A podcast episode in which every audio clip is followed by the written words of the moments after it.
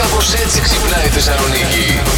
Μποτοξάκι δεν έχεις κάνει. Η Καστοριά, επειδή έχει κρύο, Όχι. είσαι τσίτα μπόμπα, ε. Γι' αυτό είναι Παιδιά, δωρεάν. άμα δείτε την Κική, είναι Ελάτε σαν όλοι. 25 χρονών. είναι δωρεάν. Θα τρελαθώ, είναι δωρεάν. Να μου βρεις έναν Καστοριανό με ωραίο σπίτι, να έρθω να μείνω εκεί. Ζώδιο Ε, αν γίνεται να είναι του νερού, τα βρίσκω καλύτερα. του νερού. Του νερού, του νερού. Ωραία. Γιατί και εγώ του νερού είμαι.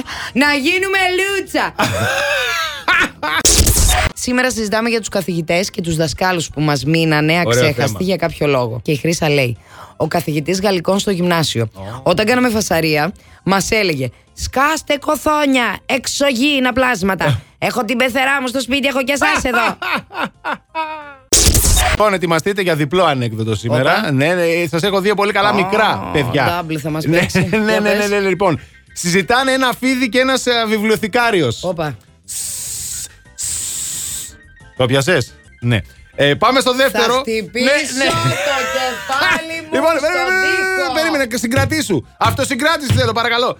Τι ώρα έρχεται ο δάσκαλος του καράτε. Του καράτε. Δέκα νταν! Ε!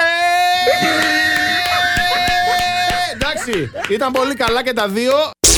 Last Morning Show. Κάθε πρωί στις 8. Γιατί ό,τι ώρα κι αν ξυπνάς, Συντονίζεσαι στο μπλα! κανονικά